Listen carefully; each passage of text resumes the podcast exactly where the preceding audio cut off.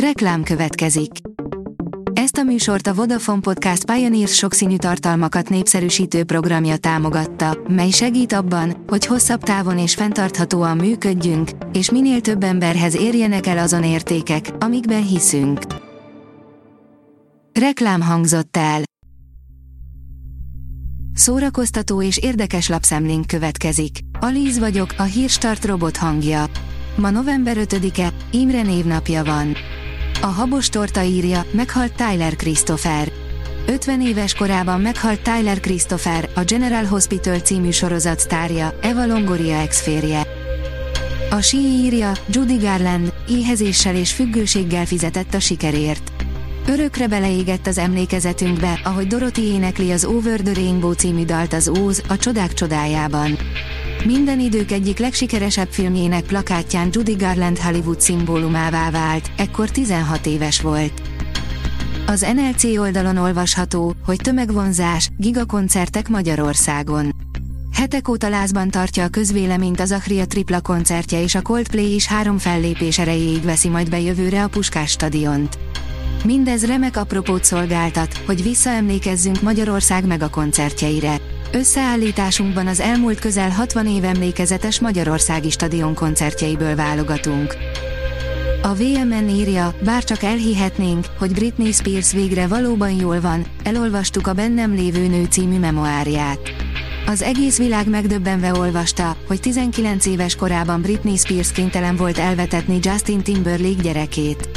Ismét szenzációt kreáltak az énekesnő életének egyik tragédiájából, pedig az egész könyv éppen arról szól, hogy a sajtó, a showbiznisz és a saját családja hogyan döngölte földbe az egyik legnagyobb tinisztárt.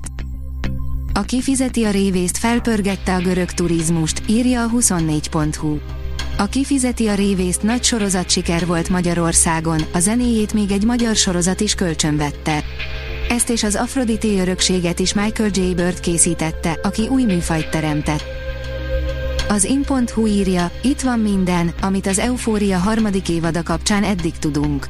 A folytatással kapcsolatos részleteket eddig titokban tartották, Levinson augusztusban annyit mondott, hogy az Eufória következő évadát filmnoárként képzeli el, a következő epizódokban Zendaya problémás, de jó szándék úrúja, azt fogja vizsgálni, hogy mit jelent elvekkel rendelkező egyénnek lenni egy korrupt világban, mondta Levinson.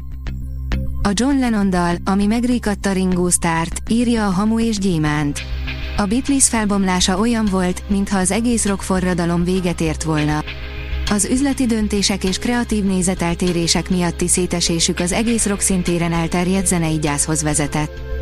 Bár soha többé nem egyesültek újra, John Lennon néha-néha kisegítette régi bandatársait. A Blick oldalon olvasható, hogy retro filmkritika, a hazai filmgyártás történelmének egyik legkeményebb alkotása az ötödik pecsét, egy főszereplő sem él már.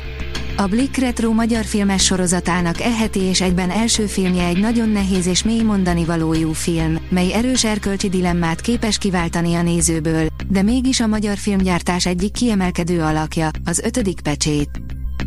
Az igényesférfi pont hu oldalon olvasható, hogy eltemették Matthew Perryt. Matthew Perry családja, közeli barátai és kollégái kísérték utolsó útjára november harmadikán a Jó Barátok című sorozat Chandlerjeként világhírűvé vált színészt. Matthew Perryt a hírességek végső nyughelyeként ismert, hollywoodi Forest Lawn temetőben helyezték örök nyugalomra. A hvg pont hu írja, tanítsd azt, ami a tankönyvben van, és akkor nem kerülsz bajba.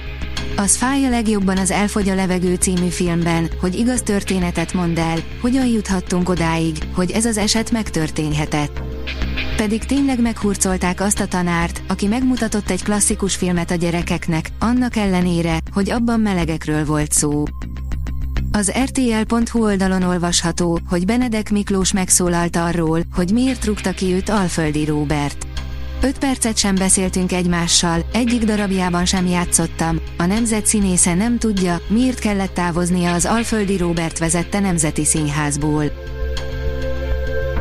A Hírstart film, zene és szórakozás híreiből szemléztünk.